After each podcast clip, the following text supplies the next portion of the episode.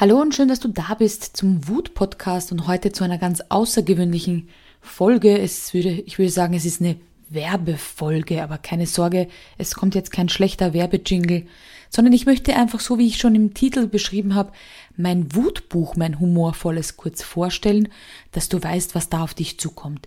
In knapp zwei Wochen kommt mein humorvolles Wutbuch für Frauen raus und keine Sorge, liebe Männer, auch für euch kommt ein Buch. Es kommt auch ein Wutbuch fürs Business und ein Wutbuch für Kinder.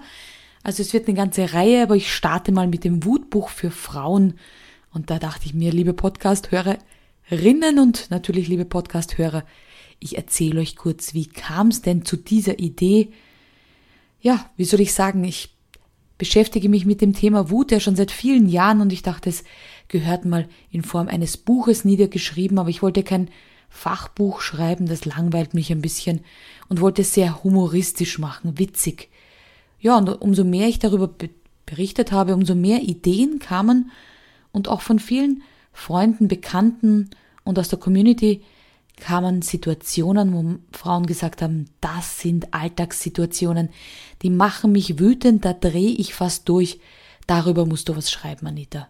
Und so habe ich ganz coole ja, ich würde sagen, Alltagssituationen und Momente zusammengesammelt und nehme die ein bisschen so humorvoll auseinander und schau, warum uns Frauen das so verrückt macht. Da haben wir zum Beispiel den Mistkübel oder Mülleimer, der immer überquillt, wo wir Frauen dann schon so indirekte Spitzen machen und zu den Männern sagen, ja, wäre mal wieder Zeit, den wegzuräumen oder runterzubringen. Und wir dann als Antwort bekommen, ja, stimmt, wäre mal wieder an der Zeit und wir dann wütend werden, weil er diese indirekte Anspielung nicht verstanden hat. Dabei könnten wir einfach sagen, Schatz, bringst du den Mistkübel runter? Oder den Mistsack in dem Fall.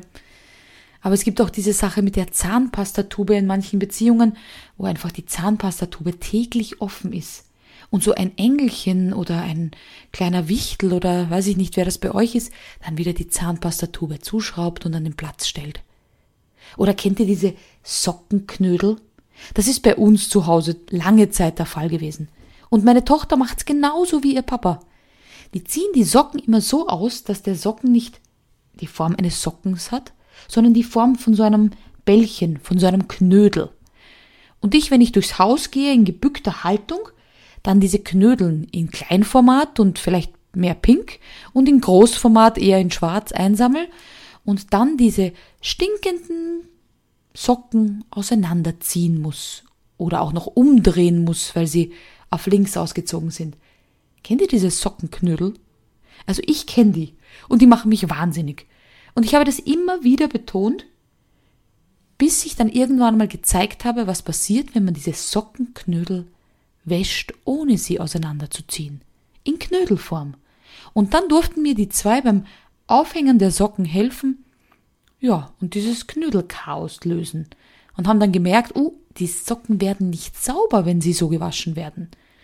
Hm, deswegen hat es einen Sinn und seitdem würde ich sagen, funktioniert sogar bei uns.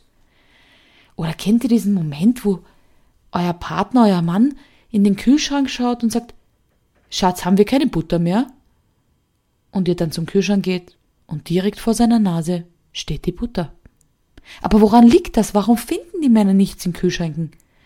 Also, wenn ihr diese Situationen nicht kennt oder vielleicht auch Single seid, keine Sorge, es geht nicht nur um Paarbeziehungen.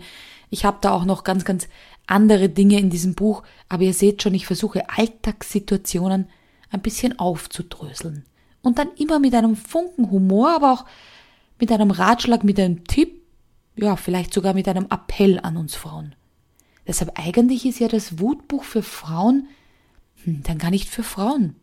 Eigentlich sollten es die Männer lesen, um zu verstehen, warum die Frauen in diesen Situationen immer so austicken. Oder die Frauen sollten es lesen, hm, um es dann in diesen Situationen anders zu machen. Also eigentlich sollten es alle lesen. Vielleicht ist es deshalb ganz gut, dass ich hier richtig Gas gebe und eine coole Unterstützung auch bekomme, was die Grafik betrifft und das Ganze noch vor Weihnachten fertig ist. Weil, liebe Männer, seid ihr auch von diesem Schlag, der 23. oder 24.